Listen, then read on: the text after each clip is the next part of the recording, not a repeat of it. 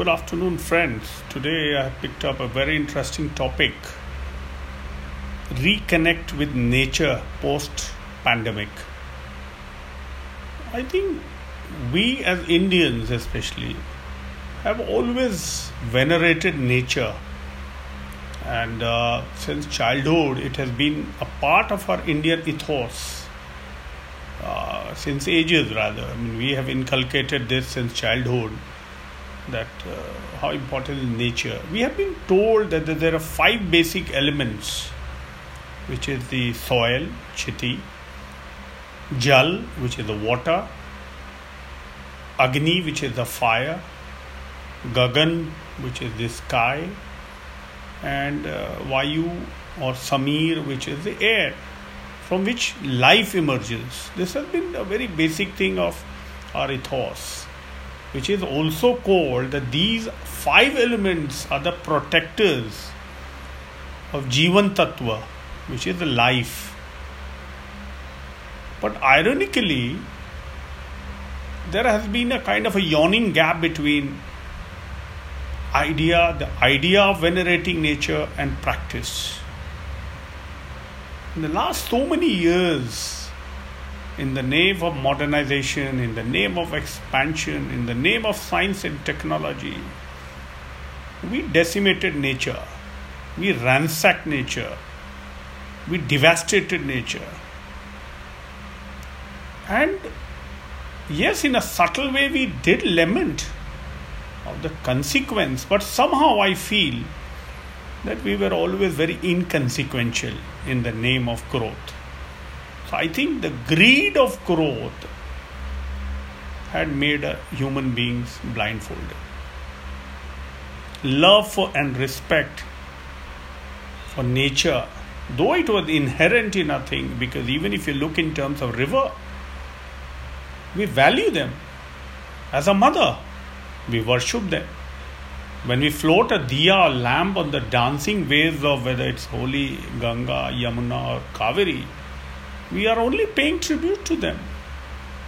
So, worshipping them is our mode of gratitude. But this has become very like tokenism, very symbolic, and uh, we have not transcended beyond that. But if you see, look at rivers, I mean, they, they, they are symbols of patience. There's a Ganges which carries the blessings to millions a holy dip to uh, Ganges in itself helps to cleanse you of your sins. It's so inclusive despite her being reckless till now. Like a mother, she has been very accommodative and inclusive. Take the water. We have been talking about water, that the next battle is going to be fought because of water. Water will lead to a third world war or something. And we realize that every drop of water is precious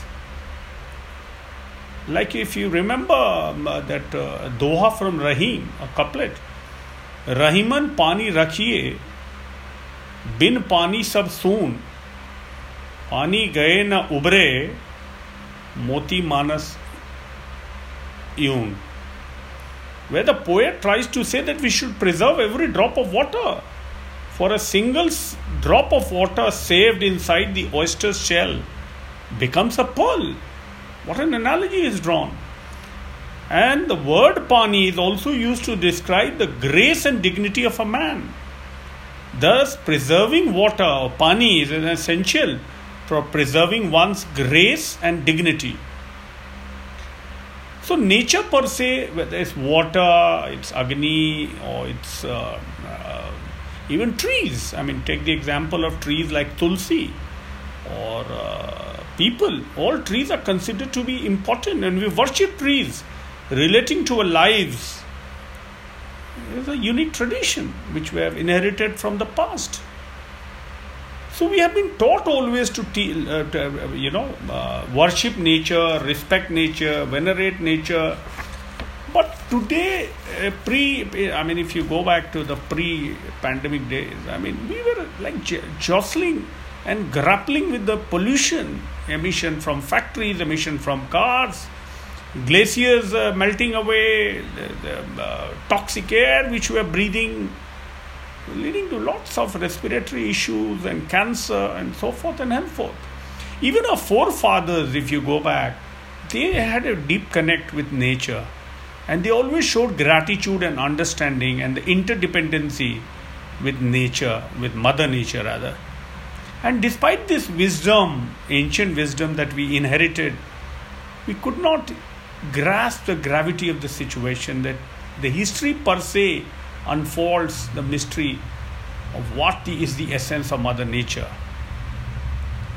So we somehow, if you go back to the why picked up the topic, is that today everybody is lamenting about nature taking its toll. We have been doing this, and it's a mother's nature way of uh, reacting or healing, or rather, some people say retaliating. But it was also a wake up call for us because we started treating environment as a dead object, which is a living subject. It's a living thing, and should be. It should have been our top priority Ganges have been polluted, Yamuna has been polluted. So I think all these factors uh, was very very important, which somehow we were actually trying to bypass. So what this coronavirus has shown to us is that we have to show more sensitivity so that the mother nature can shower her blessings to us our our relationship with mother nature cannot be one sided and lopsided we can't just expect the Mother Earth, just because she has nurtured life in her lap, to be so benevolent, inclusive, and always giving. So, at least at this stage, we can save her, Achal rather, if you take as a motherly figure, Mother Nature, from further destruction and pollution by protecting the flora and fauna that gives us life sustenance. So, we have to all get into the act. And as I conclude, I remember one of the poets saying that Khiza ke rang गहरा हो चला है हर तरफ़। खिजा का रंग गहरा हो चला है हर तरफ़। लेकिन अभी उम्मीद बाकी है, कोई पत्ता हरा ढूंढे।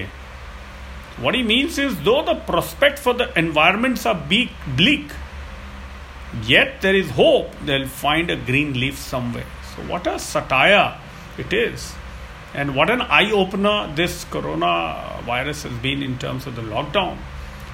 And probably now we have to go back and ensure that this whole uh, new normal which is emerging, we are able to sustain the nature in such a way that everything is clean, there is purity, there is less pollution, and I think it's a new quality of life which is ushering.